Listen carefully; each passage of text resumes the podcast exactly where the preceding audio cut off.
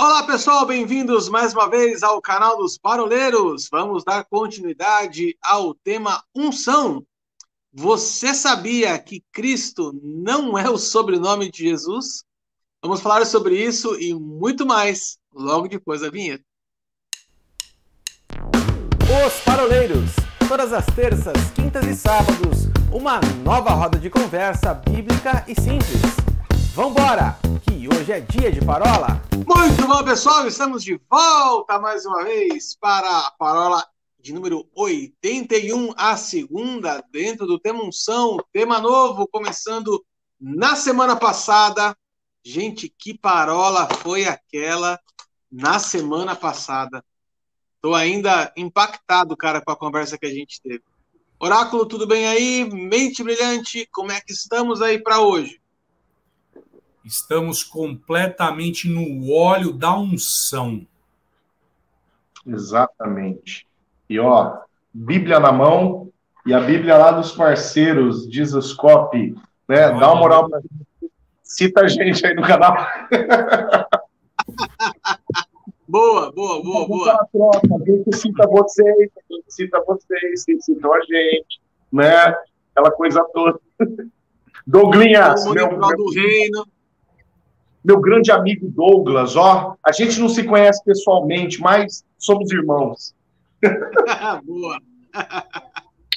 Pessoal, vamos então dar sequência aqui no tema unção. E aí, hoje a nossa ideia é a gente estar tá aqui batendo um papo bem bacana, bem gostoso, é, sobre a definição de Cristo, né? A gente abriu aqui a parola é, falando que Cristo não é o sobrenome de Jesus, né? Mas também falar a respeito dos desdobramentos e dar uma desmistificada, aquela quebrada na vaca sagrada do Ilcinho sobre o espírito do anticristo. Tem muita gente que acha que o espírito do anticristo é uma pessoa ainda, né? mas nós vamos aqui trazer à luz das escrituras que isso vai um pouquinho além desse entendimento.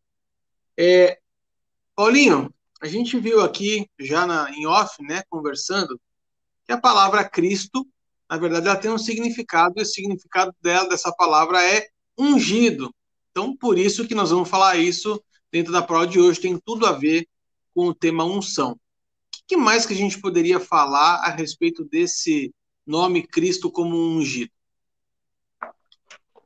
Vamos lá, né?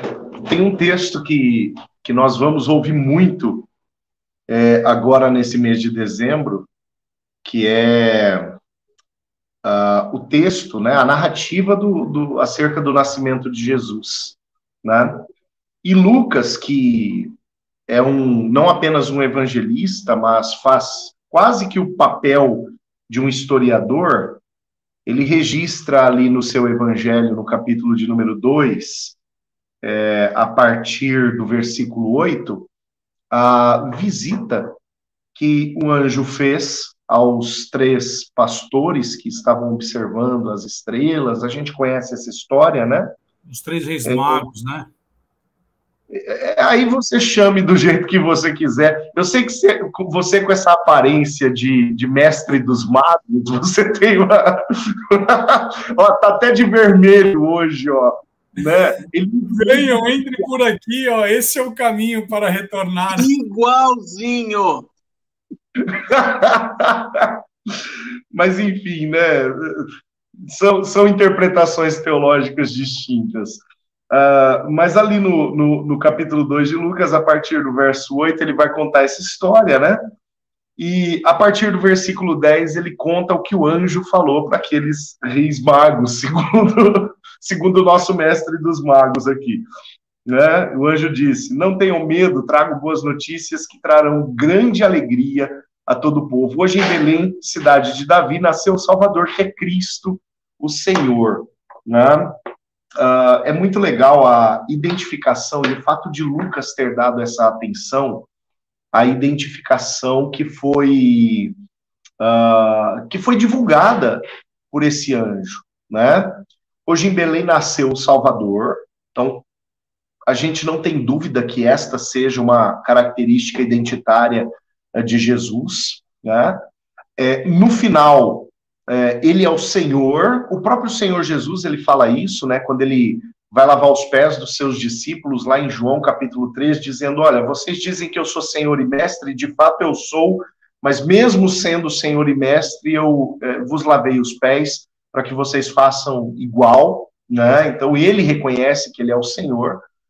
Uh, mas no meio dessas duas afirmações, entre Salvador e Senhor, existe um traço de identidade que é o Cristo. O Arthur brincou no início dessa parola, faltou a gente dar aquela risada, viu, Will? Aquela risada sincera, que nem a gente fez na abertura da parola anterior, no momento, no momento piada do tiozão. Faltou isso daí, depois a gente precisa lembrar.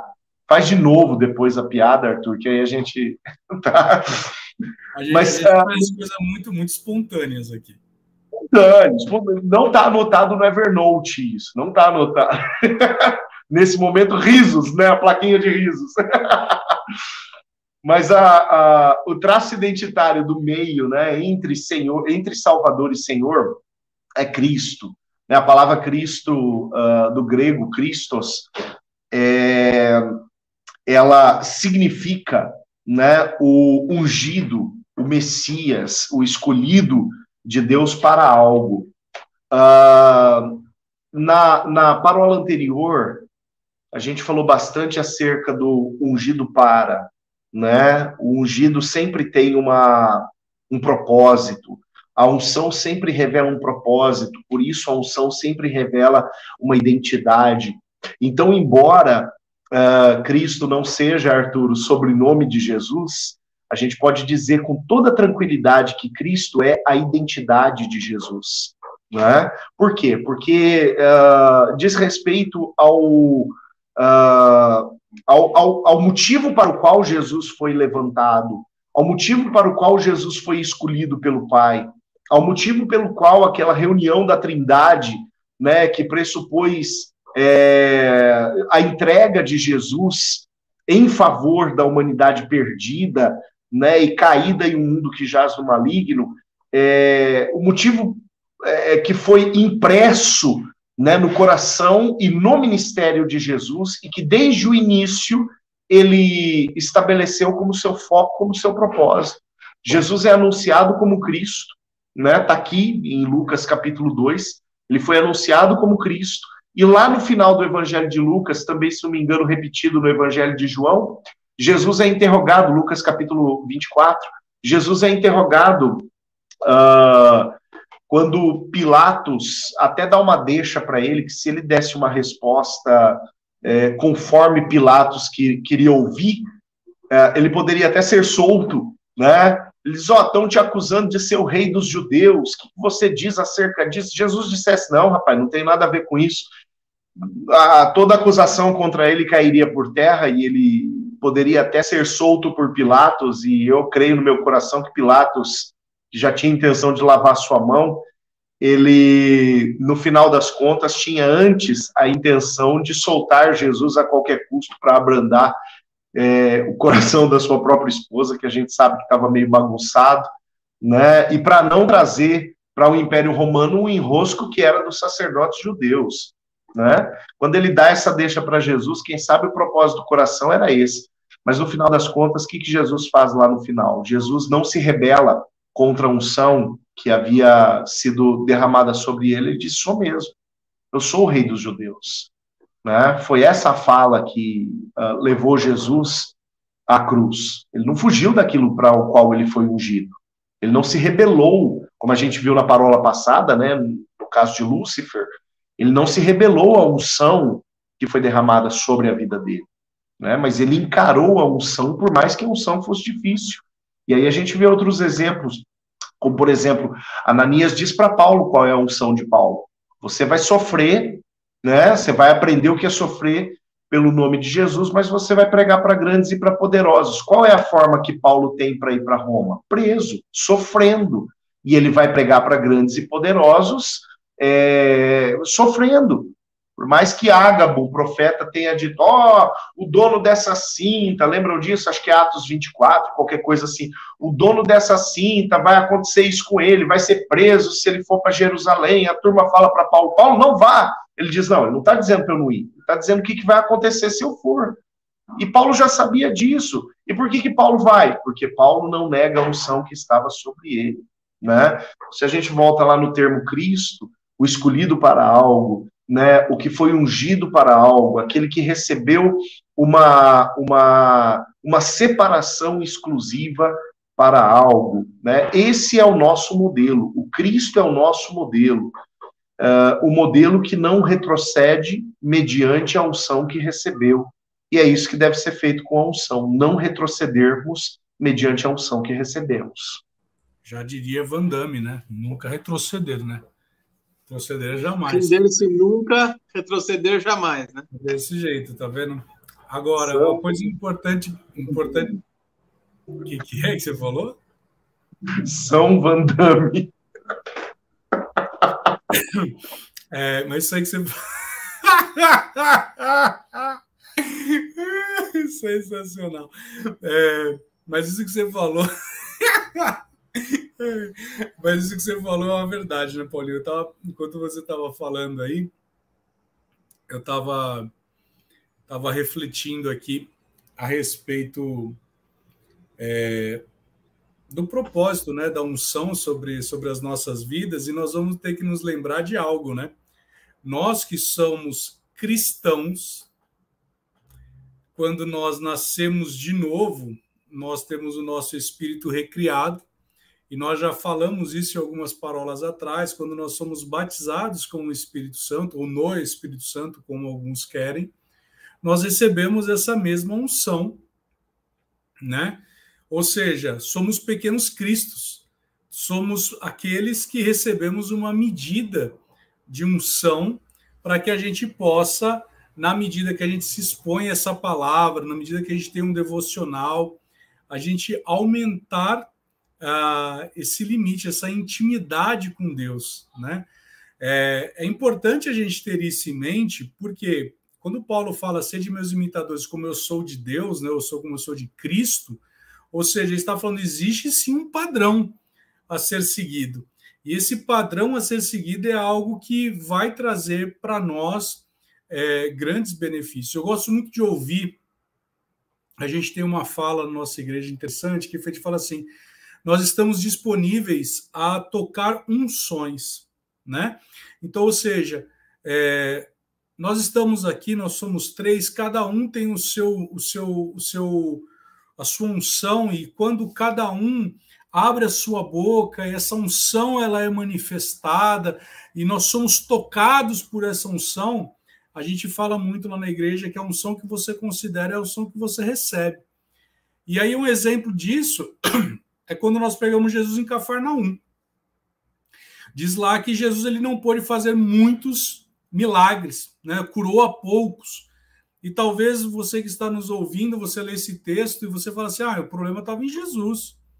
Mas a bem da verdade é que nós vamos ver que eles estão falando assim: mas pode vir alguma coisa boa de Nazaré. Esse rapaz aí, ele é filho de José, carpinteiro, cresceu comigo. Se fosse no dia de hoje, é literalmente falar assim: esse aí é o Arthur, aquele lá que eu e o Paulinho evangelizamos, tiramos ele daquele mundo. Ah, vai brincar comigo que ele agora, esse homem que Deus está usando lá na igreja, que está crescendo para 4 mil membros. Ah, para com essa história. E aí a gente não considera unção. E aí a gente deixa de perceber aquilo. E aí já estou fazendo um gancho para aquilo que nós vamos falar no segundo bloco. Porque quando nós estamos falando a respeito de nós não considerarmos a unção, quando o povo não considerou a unção que havia sobre Jesus, não recebeu a cura. Quando nós vamos ver depois, fazendo um contraponto, as pessoas colocavam é é, é, é, é, os enfermos na rua para que, quem sabe, eventualmente a sombra de Pedro. Olha, havia uma unção tão grande sobre a vida de Pedro, porque havia um temor, como diz John Beverly no seu livro Temor, que a unção tocava as pessoas. Então, quando nós vamos falar sobre Jesus, o Cristo, o Messias, o ungido, nós estamos falando de alguém que tinha é, é, algo especial da parte de Deus, e aí nós vamos entender aquilo que está lá em, em, se eu não me engano, Isaías capítulo 10, que a unção despedaça todo o jugo. Eu sei que nós já falamos aqui a respeito desse texto, quando vai dizer que Vinde, pois, a mim aqueles que estão cansados e sobrecarregados, e eu vos aliviarei. Que esse texto ele tem uma conotação específica, mas nós utilizamos também no, no contexto evangelístico, que vai dizer: quando eu aceito a Jesus, há uma unção que vem sobre mim. E essa unção ela despedaça o jugo. E eu falei isso na última parola. Quantos de nós não estamos, às vezes, fazendo um apelo, a pessoa aceita Jesus e ela fala, rapaz, mas como se um peso tivesse saído de sobre mim. Essa unção que quebra. Então veja como nós que somos pequenos cristos, nós carregamos essa unção, né? Porque assim como Cristo é, nós também somos.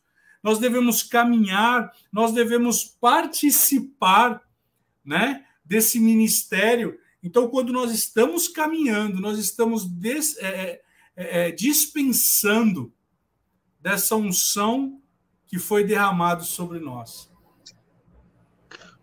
Eu quero, quero pincelar aqui dois textos com vocês. Enquanto vocês estavam falando aqui, eu estava meditando sobre essa questão da gente é, manter a unção, né? E ser fiel a ela. E eu quero puxar aqui João 13, 1, que vai falar a seguinte coisa: Sabendo Jesus que era chegada a sua hora de passar deste mundo para o Pai, tendo amado os seus que estavam no mundo, amou-os até o fim. É, e o segundo texto que eu quero trabalhar com vocês é João 18, quando tá, Jesus está diante de Pilatos, e Pilatos pergunta assim: Você é o rei dos judeus? E ele responde assim: Tu dizes que sou o rei, eu nasci para isso, e para isso eu vim ao mundo, a fim de dar testemunho da verdade. Todo aquele que é da verdade ouve a minha voz. É, eu creio muito na obediência que preserva a unção. Se tem algo que guarda a unção, que preserva a unção, é a obediência. E aqui eu mostro, eu vejo Jesus em dois momentos bem pontuais primeiro texto dizendo que ele amou os seus até o fim. E ele só pôde derramar, cumprir o seu propósito porque ele foi fiel até o fim. A gente tem visto algumas coisas, já conversamos algumas vezes sobre isso, né? Que é, a, é melhor as acabativas do que as iniciativas, né? E aí, como é importante a gente estar tá preservando a unção que é derramada sobre nós, com a visão e com o propósito que Deus nos dá, né? E Jesus nos mostra que a única forma que a gente tem de manter essa unção é caminhando um caminho de obediência.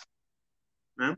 Então, é, ser obediente e obediente até o final fez com que Jesus pudesse cumprir o seu propósito até o final e poder afirmar diante de Pilatos: sim, é para isso que eu vim ao mundo e para dar testemunho da verdade. Aqueles que ouvem a verdade escutam a minha voz. Né? Então, como é importante a gente ter essa, essa convicção, essa certeza de caminhar em obediência a partir do momento que Deus é, derrama essa unção sobre nós. E olha, é... você está falando um negócio interessante, porque a unção ela nos capacita. Então, se ela me capacita, ela é um atributo da graça, né, que muitas vezes a gente deturpa colocando que graça é só o favor imerecido de Deus, mas a graça também é o poder de Deus que nos capacita para. Então, quando Jesus ele tem a capacidade, a habilitação, a habilidade para chegar até o fim amando, somente pela unção. Então, a unção é que nos capacita e nos instrui a chegar e caminhar, né? É muito tremendo isso que você falou mesmo. E agora, no segundo bloco, nós vamos dar uma, uma atenção especial aqui. Nós falamos a respeito do espírito do anticristo. Então, para a gente ser democrático, como eu comecei o primeiro bloco com o Paulinho, então eu vou começar esse segundo bloco com o Ilcinho para a gente tocar a, a, respeito desse assunto. Will, vamos com as, as iniciativas aqui, então. É, quando nós estamos falando, é interessante isso que nós falamos no último, no último bloco, né? Porque nós falamos a respeito do que é ser, do que é, do, do que é o que é o Cristo, né? Então, ou seja, é, nós estamos falando unção, e aí é interessante porque quando nós vamos pegar lá em 1 João, no capítulo 2, é, nós vamos ver a respeito de um bloco chamado Anticristo. E aí ele começa a falar a respeito de algo que muitas vezes nós tiramos o texto do contexto para dizer algo. E eu não sei, talvez você já deva ter ouvido falando assim: ah, mas olha, no versículo 27, diz assim: quanto a vós outros, a unção que dele recebeste, permanecer em vós, e não tendes necessidade que alguém vos ensine. Mas como a unção vos ensina a respeito de todas as coisas, e é verdadeira, não é falsa, falsa permanecei nele, como também ele vos ensinou. E aqui, muitas vezes, e eu já ouvi isso diversas vezes, pessoas falam assim: ah, então eu não preciso ter o ensino da palavra. E tiram esse texto completamente da palavra. Só que nós vamos nos esquecer que, na verdade, João, ele aqui, numa palavra que o Paulinho gosta sempre de utilizar, e faz tempo que ele não utiliza, que é a perícope, aqui é literalmente ele está falando o seguinte: olha, o espírito do anticristo, se você pegar os versículos anteriores, a partir do versículo 18, ele vai falar: olha, vai vir o espírito do anticristo, o anticristo ele é contrário à unção. Olha o que ele fala aqui no verso 20, né? Ele fala assim: vós possuís a unção que vem do santo, e todos, e, e todos tendes conhecimento. Não vos escrevi porque não saibais, a verdade, antes porque a sabeis e não e porque mentira alguma jamais procede da verdade. E aí esse texto ele vai citando a respeito de tudo aquilo que se levanta contra a unção, ou seja, o anticristo. E aí é o ponto, porque quando nós tiramos o texto do contexto, nós vamos entender o seguinte: ah, então eu não preciso que ninguém me ensine nada. Não! Ele está falando o seguinte: olha, existe uma unção sobre a sua vida, e essa unção vai te capacitar para que você discirna a respeito daquilo que se levanta contra a unção. E aí é um ponto importante, porque se você tem nos acompanhado através do Spotify, através do YouTube, você verá que nós temos aqui o Arthur em algum momento, nós cremos pela fé que ele vai indicar o card aqui em cima, sobre a parola que vai falar sobre os dons do Espírito Santo. E esse dons do Espírito Santo, nós vamos falar sobre o discernimento de espírito. Então veja que a unção, ela virá sobre mim para discernir a respeito daquilo que se levanta contra a unção. Contra a palavra. Contra aquilo que nega as coisas pertinentes a Deus.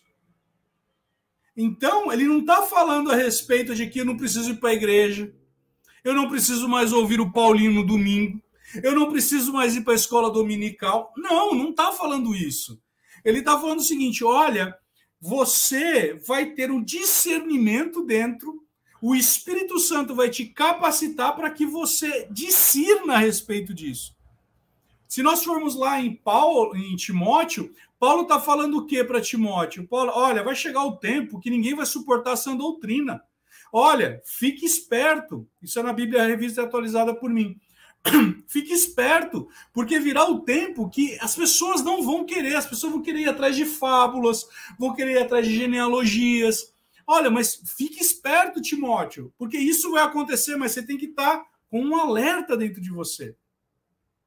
Então, quando nós estamos falando sobre o anticristo, nós não estamos falando de alguém chifrudo com um tridente na mão. Nós estamos falando sobre uma influência que virá e na verdade já veio e está aí, né? Nós já falamos a respeito disso em outras parolas. Ela está aí, ela vai se levantar contra o conhecimento da palavra. Não é à toa que Paulo vai dizer por algumas oportunidades, a primeira delas vai falar assim: olha, que as nossas armas não são carnais, mas elas são espirituais em Cristo para destruir fortalezas, sofismas, tudo aquilo que se levanta contra o conhecimento da palavra. Veja, então, opa, conhecimento da palavra. A palavra, quem é a palavra? É Cristo. Cristo é a palavra, Jesus é a palavra. Então, quando eu me levanto contra a palavra, e nós temos visto hoje, quantas pessoas têm se levantado contra a palavra. E aí nós vamos seguir, e Paulo ainda vai dizer o seguinte: que não é à toa que Lúcifer ele se faz de anjo de luz para confundir. Então, nós estamos vendo que o anticristo, na verdade, é uma influência que vem e já veio e está aí para que venha dominar mentes e corações, para que o homem se rebele. Olha aí, nós já falamos sobre rebelião na última parola, hein? Se levanta. Então, e aí eu, me, eu encerro a minha parte aqui, quando os discípulos de Jesus foram para passar ali em Samaria, e aí viram para Jesus e falaram assim: Jesus, é o seguinte, ó, nós fomos ver alguma coisa, um lugar para dormir, mas não deu certo, porque se levantaram contra nós. Aí ele vira e fala assim: tá, mas o que, que eu tenho a ver com isso? Ele fala assim: quer que a gente taque fogo do céu? E aí Jesus ele fala assim: olha o discernimento. Que espírito está sobre vós? Então nós precisamos discernir aquilo que se levanta contra a palavra, aquilo que se levanta contra o espírito, aquilo que se levanta contra o próprio Cristo. E aí vem um ponto importante que eu vou deixar uma bucha na mão do Paulinho agora, linda. Blasfemar contra o Espírito Santo é algo do anticristo?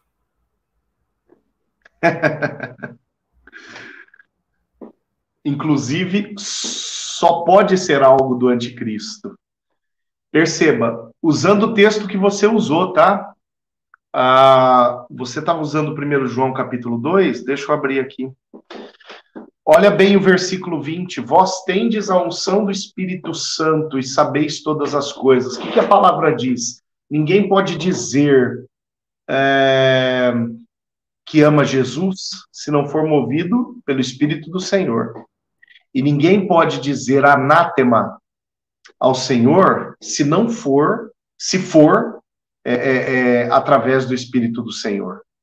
Né? Não dá para dizer através do Espírito do Senhor anátema a Jesus. Então, a blasfêmia, ela só pode ser resultado da rebeldia contra o Senhor e contra o Espírito Santo. Agora, olha só, Will, eu quero fazer um outro destaque em cima desse mesmo texto que você usou e chamar a atenção para uma coisinha do versículo 18, é, ali de 1 João capítulo 2. Porque ali a palavra vai falar de duas coisas. Aliás, se me permite, né, vou esticar a perícope aqui para o versículo 17 e fechar ela nesse versículo 20 que eu acabei de citar, né? Porque no verso 17 diz assim: O mundo passa e, sua concupiscência, mas aquele que faz a vontade de Deus. Qual é o assunto aqui? Vontade de Deus. Ok? Né? Cumprir o propósito estabelecido pelo Senhor. É o para né, do ungido.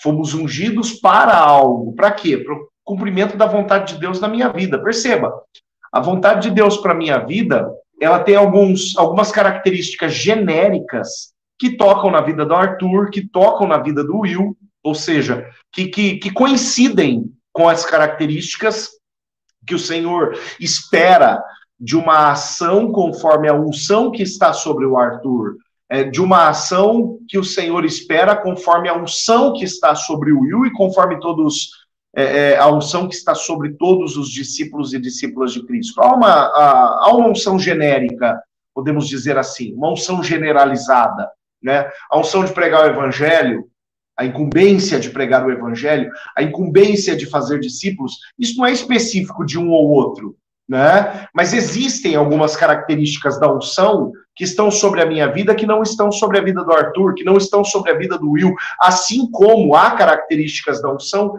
que estão sobre a vida deles e não estão sobre a minha. Em 1 João, em 1 João não, em João capítulo 1, no versículo 16, se não me engano, Evangelho de João capítulo 1, verso 16, a palavra fala que todos nós recebemos da plenitude de Cristo, da plenitude do ungido. Ou seja, nós não somos plenos em nós mesmos, mas a plenitude está em nós, porque cada um de nós tem uma fatia da plenitude do ungido. Né? Nós temos uma parcela dessa, dessa, dessa plenitude. Agora, pensando ali uh, em 1 João capítulo 2, Will, uh, voltando ali no verso 17, o mundo passa a sua concupiscência, mas aquele que faz a vontade de Deus, né, aquele que obedece aquilo que Deus estabeleceu para a sua vida, permanece para sempre. Aí o versículo 18 diz assim: Filhinhos, já é a última hora. E como ouvistes que vem o anticristo, presta atenção agora. Também agora muitos se têm feito anticristos, por onde conhecemos que já é a última hora. Qual é a característica da última hora dita pelo próprio Senhor Jesus? A palavra fala da apostasia. A palavra diz que nos últimos dias muitos apostatariam e não de outro endereço, mas da fé. Muitos apostatariam da fé. Continua a leitura de João para você ver. Versículo 19. Saíram da onde? Saíram de nós. Quem são esses nós? A igreja. Os santos. Eles apostataram. Olha o sinal do, do, do anticristo. O sinal do anticristo são os muitos anticristos se levantando contra a própria igreja e saindo da igreja. Saíram de nós, mas não eram de nós. O que, que, que, que Jesus fala acerca de Judas, né, lá na oração sacerdotal, quando ele está orando? Ele diz assim: Pai, dos que me deste, nenhum se perdeu, a não ser o filho da perdição, para que se cumprisse as Escrituras. O que, que Jesus diz? No meio daqueles que o Senhor me deu, tinha um que o Senhor não me deu. Olha João falando a mesma coisa acerca dos anticristos do último tempo. Ele diz assim: saíram de nós, mas não eram de nós. Os que o Senhor me deste, nenhum se perdeu, a não ser o filho da perdição. Esse não era meu. Né? Então, a mesma coisa João está se referindo aqui. Porque se fossem de nós, ficariam conosco. Mas isto é para que se manifestasse que não são todos de nós. E vós, aí conclui-se essa ideia com esse verso 20. Vós tendes a unção do Espírito Santo. O que, que é a unção? A unção aponta lá para o versículo 17, lá para quando a palavra diz vontade de Deus. Né? Vocês estão dentro da vontade. Por isso vocês sabem todas as coisas. Vocês que estão do lado de dentro entenderam.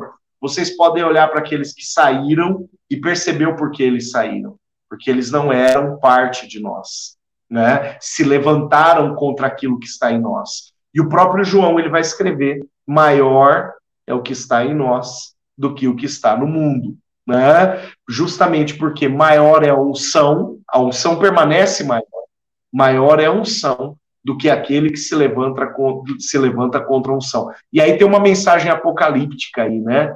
dizendo no final das contas quem que vai ganhar essa batalha. Já dizia o Billy Graham, é, é, não, vou parafrasear, né? eu não sei, não, não, me lembro a frase ipsis literis, mas parafraseando, o Billy Graham ele dizia o seguinte, é, eu li a Bíblia até o final, e eu sei como essa história termina, e creio que vai ficar tudo bem. Isso que você falou aí, né, Paulinho? é interessante, porque se você for lá para o capítulo 4 de 1 João, ele termina o verso, o verso 6 dizendo assim: Nós somos de Deus. Aquele que conhece a Deus nos ouve. Aquele que não é da parte de Deus não nos ouve. Nisto reconhecemos o espírito da verdade e o espírito do erro. E é interessante porque quando João está escrevendo a respeito do capítulo 4, ele está falando do falso profeta. Então veja, isso nós já falamos em algumas oportunidades, nós vemos a palavra dizendo sobre o falso mestre e o falso profeta.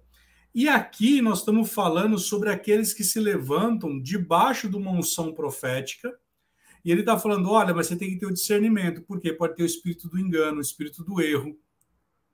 E aí, olha que interessante, né? Como a gente estava conversando. Paulo, lá em Atos capítulo 16, havia uma mulher atrás dele falando assim: Olha, esses aí são servos do Deus Altíssimo. E se você parar para pensar, eles não estavam não falando mentira, estavam falando verdade. Só que houve um discernimento. Por quê? O, o, a finalidade daquela influência não era para exaltar o nome do Senhor, mas era para engordar o coração de Paulo, para engordar o coração dele, de forma que ele viesse a cair. Então veja que como é muito é, é, é, muito bom isso que você acabou de dizer, quando ele fala, olha, o anticristo saiu daqui do meio. Então, ou seja, houve uma rebelião dentro do seio da igreja e elas se rebelaram contra a unção. Olha de novo a noção de rebelião aqui. E aí é um negócio importante, porque muitas vezes nós estamos no conceito de no contexto de igreja e nós estamos achando numa boa a gente falar mal do pastor. Olha você aí sob uma influência do anticristo aí, você não está sabendo, você está indo contra a unção. E aqui eu não estou falando daquele que ai que toca no ungido do Senhor. É porque Ó, e ó, o, o, o anticristo, só, só fazendo um parênteses, já que ele saiu do meio de nós, conforme diz João, cara, ele sabe a hora de dizer amém, ele sabe a hora de levantar a mão, ele conhece a música, ele sabe a hora de ajoelhar, ele vai no apelo, ele é, oferta, ele sabe como é que funciona a, a, a coreografia eclesial. Ele conhece isso. É só esse parêntese que eu queria dizer. A gente Não. precisa ficar muito alerta com isso. Por quê? Porque as ações, né, não os atos religiosos, mas as ações, os frutos, melhor dizendo assim, os frutos, eles vão determinar é, em que árvore esse ramo está ligado. Exatamente. E aqui, volto no versículo 6. E aí nós vamos discernir quem tem o espírito da verdade e o espírito do erro. E aí é algo interessante que nós vamos falar mais no próximo bloco. Legal. O, eu quero, eu quero, eu deixei vocês à vontade para falar desse bloco aqui, é, nem, nem interferir muito. É, eu, eu, eu, me trouxe agora no coração uma, uma palavra nossa, eu não vou lembrar qual foi o número agora. Lamentável. Mas você, é, eu lembro de vocês dizendo assim: aquele que está 90% errado é fácil de achar. Não, é fácil de discernir. É o contrário. É o contrário. Não, não. Quem está tá 90% errado, quem tá, não, 90% quem tá errado, você acha fácil. Não, é assim. Quem está 50% na doutrina e 50% fora, você discerne fácil. O problema é quando você tem uma pessoa que está 90% na doutrina e 10% fora. Os 10% é uma linha muito tênue, e é aí que você é. E, é, e essa ponte que eu queria fazer com, a, com o que você estava falando, com o que o Paulinho falou, ele sai do nosso meio, né? Ele sabe todo o vocabulário, sabe todos os trejeitos.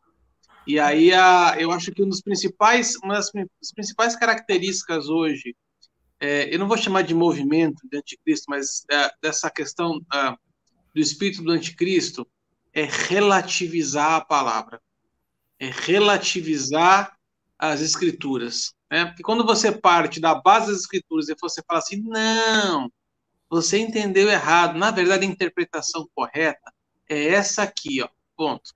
Aí é que dançou, porque aí o, o ponto de inflexão da palavra, de análise da palavra, é que aí você, a, a, a outra pessoa acaba não conseguindo discernir aonde foi o ponto que desviou, né? Então, a gente tem que tomar realmente muito cuidado com essa relativização das coisas, né, e as novas interpretações é, da Bíblia baseada no eu acho, né, e no eu sinto. Esse, eu tenho eu tenho muito temor com essa coisa do eu acho, eu sinto, sabe? É, inclusive até a, a, o Edson Deschamps é? já dizia, né? Você é crente, você não é achólogo. É, é. inclusive até tava, tava no mercado com a Priscila no domingo e a gente estava conversando sobre a nossa gravação aqui do canal e a Priscila falou assim, vocês podiam trocar o eu acho por eu penso, né? Vocês estão achando bastante coisa ultimamente. Vocês podiam trocar. Fica aqui a sugestão para vocês dois, para vocês acharem menos e começar a pensar. É. Eu acho que a Priscila está dando muita crítica no nosso canal. Já dizia, já dizia o filósofo contemporâneo Peterson Foca: pensar é mó trampo. Não. Penso, logo desisto.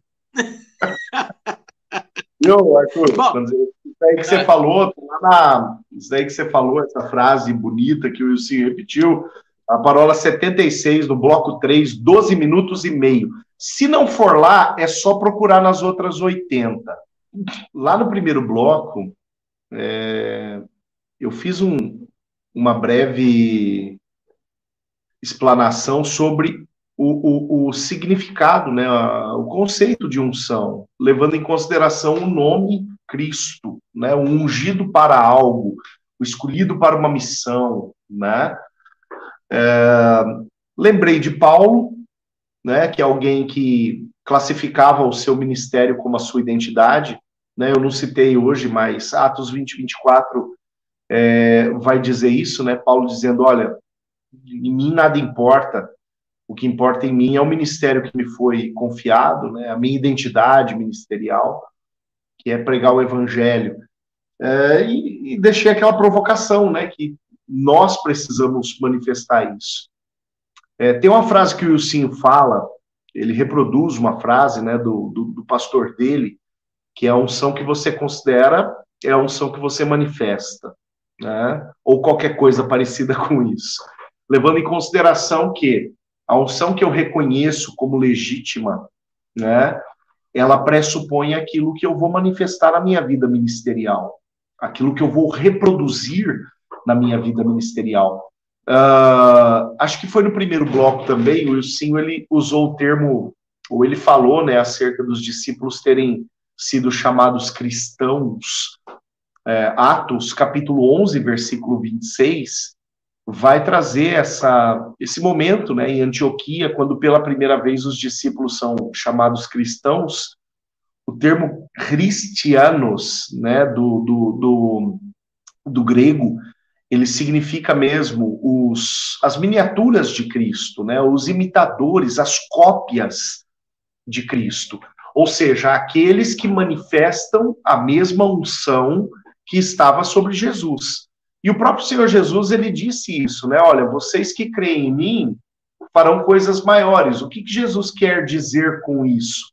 Ele quer dizer que a sua plenitude, que seria distribuída na igreja, conforme uh, o Evangelho de João, capítulo 1, versículo 16, todos nós recebemos da sua plenitude, mas ele diz que a sua plenitude, que seria distribuída na igreja, credenciaria os crentes, os discípulos, para que, como igreja, pudessem continuar a obra que foi manifesta por ele, ou que foi iniciada por ele, ou seja, dar continuidade à unção. Né? Não à toa, no final do Evangelho de João, ele sopra é, o Espírito sobre os seus discípulos e ele diz: recebam o Espírito. Ele sopra de dentro de si né? É, o pneuma do Novo Testamento, o ruar do Antigo Testamento, uh, e ele diz: agora vocês vão, né? agora que vocês receberam aquilo que está em mim. Né? O que, que é isso? É justamente esse, essa confirmação de uma unção é, equivalente. Aqui eu não quero dizer que nós, eu sou equivalente a Jesus, mas a igreja recebe a unção que estava sobre Jesus para fazer o que Jesus fazia. Né? Deus estava em Cristo reconciliando consigo o mundo e ele vos deu o ministério da reconciliação, é o que Paulo escreve na segunda carta aos Coríntios, capítulo de número 5. Agora, levando em consideração essa frase que o Wilson reproduz, né, do seu pastor, a unção que você considera a unção que você manifesta, é, ali no começo do, do, do, capítulo 4 de 1 João, nós estamos usando bastante 1 João nessa, nessa roda de parola, né? Mas no capítulo 4, nos primeiros quatro versículos, tem uma afirmação, uma série de afirmações, tanto quanto interessantes, que corroboram com essa, com essa realidade. Olha o texto. Amados, não, não creiais em todo espírito, mas provai se os espíritos são de Deus, porque já muitos falsos profetas se têm levantado no mundo. Nisso conheceis o Espírito de Deus. Todo espírito que confessa que Jesus veio em carne é de Deus, e todo espírito que não confessa que Jesus veio em carne não é de Deus. Mas este é o espírito do anticristo, o qual já ouvistes que há de vir, e eis que agora está no mundo. Filhinhos, sois de Deus e já tendes, já os tendes vencido, porque maior é o que está em vós do que o que está no mundo. Quer dizer, aqui é, a gente estava falando em off, né, antes de começar esse terceiro, terceiro bloco.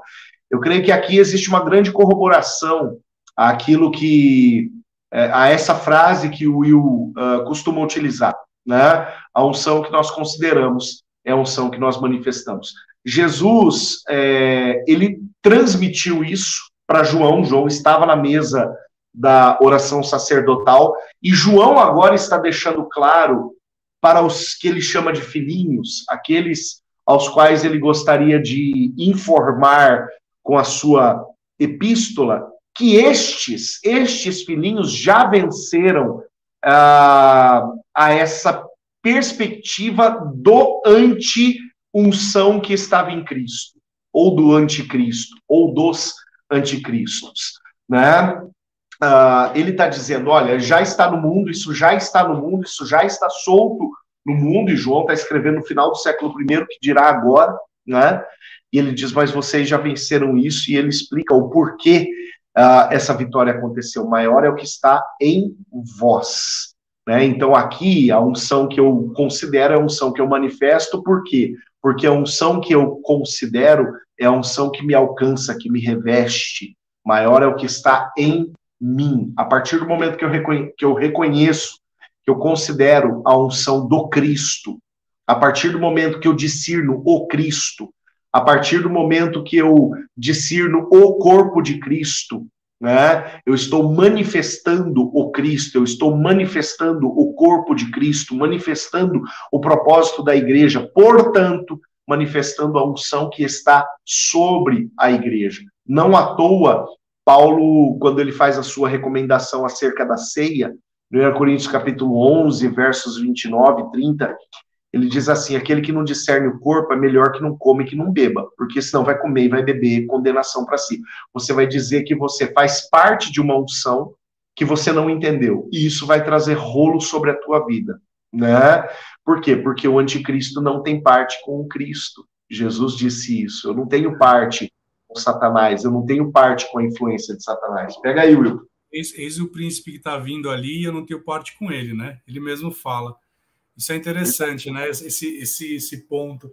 Ele discerne aquilo, mas é interessante, você citou aí é, a questão do, do capítulo 4, e o próprio João, você falou algo interessante, ele fala assim: ó, você falou, olha, lá no século I, ele já tinha discernido, ele já tinha trazido uma, um discernimento a respeito. Olha, já existe uma influência vindo, e essa influência trará uma apostasia a tal ponto que essas pessoas elas irão caminhar debaixo do erro. Então, hoje que nós estamos no século 21, entrando no século 22, como que isso já está acontecendo? E nós já falamos aqui algumas oportunidades sobre a sociedade líquida, sobre a geração é, que é uma geração hoje completamente mole, uma geração que não está pegando junto, né? A geração de papel, uma geração de cristal. E aí, João ele vai trazer para nós algumas ferramentas para que a gente venha discernir a respeito disso. A primeira coisa que ele fala, ele fala assim: vocês não podem dar crédito a qualquer espírito, né? Então, eu tenho que prestar muito atenção, os meus ouvidos devem estar acurados para aquilo que eu estou ouvindo. Olha Paulo falando de novo a Timóteo aí: cuidado com as lendas, Cuidado com as fantasias, cuidado com a questão de genealogia, cuidado com aquilo que você está ouvindo aí, Timóteo. Ó, nem tudo, né? Vamos trazer um contexto meio diferente, nem tudo que reluz é ouro. Cuidado, cuidado, porque aquilo que você está achando que é santo é profano. Cuidado com aquilo que você está ouvindo. E aí ele coloca: ó, provai os espíritos, né? E a palavra que provai, ela vai falar no sentido ó, de teste, examine, verifique como metais, reconhece como genuíno aquilo que é valioso ou não. Então ele fala, ó, vai mesmo na essência. O que, que o povo de Bereia fazia quando Paulo estava pregando? Epá, deixa eu ver se o que Paulo está falando está certo. E aí, Arthur, olha que coisa interessante. Hoje, se você chegar e falar o seguinte: peraí, o senhor que você está falando aí não está certo? Eu tenho que entender você como nobre. Olha, porque Paulo fala, e os nobres? Os nobres de Bereia. Então, ou seja, quando eu venho e questiono, eu discerno, eu estou sendo um nobre. E aí ele segue: olha, você não vai dar crédito para qualquer um, você vai provar o espírito, por quê? Aí ele começa a falar: porque o falso profeta, ele não vai discernir a respeito, porque ele vai dizer o seguinte: você confessa que Jesus Cristo veio em carne? E aí nós começamos a ouvir hoje tantas pessoas dizendo a respeito: ei, Cristo veio? Nós estamos ouvindo isso hoje já, gente. Nós estamos vendo hoje a juventude de hoje. Nós estamos vendo pessoas que no tempo de hoje já não estão crendo mais. Paulo mesmo falou lá em Romanos capítulo 10, como que crerão se não há quem pregue? Ou Will, e outra, até pessoas que podem até reconhecer que Jesus andou sobre a terra, mas que não reconhecem Jesus como o Cristo. Né? É mais um profeta. E aí, você segue aqui, ó, e todo espírito que não confessa Jesus não procede de Deus. Pelo contrário, esse espírito é do anticristo. Olha aqui, ele falando: se eu não reconheço, se eu não confesso, se eu vejo, olha, existe uma influência sobre essa pessoa. Então, nós precisamos. Aqui existe uma, um, um manual para que você que está nos ouvindo, você que está nos assistindo, você possa discernir. E o discernimento aqui é espiritual, né? A gente tem que tomar cuidado, e aí na minha infantilidade, na minha imaturidade na fé, quando eu comecei a caminhar, quando o Arthur e o Paulinho estavam ali me evangelizando, no caminho, me tirando do erro, né? Naquela ocasião, é, de glória. De... Dias de glória. Exatamente. Na Naquele cabelo período, ainda. eu tinha muito naquela época. É... Rastafari, lembra, Arthur? Cabelo, juntava com a barba, juntava com o pelo. Era um negócio pelo. maluco, gente. Vocês não acreditam. Mas Era praticamente o Tchaka. Naquela época não tinha um equilíbrio e eu olhava e achava que tinha demônio e tudo quanto era coisa.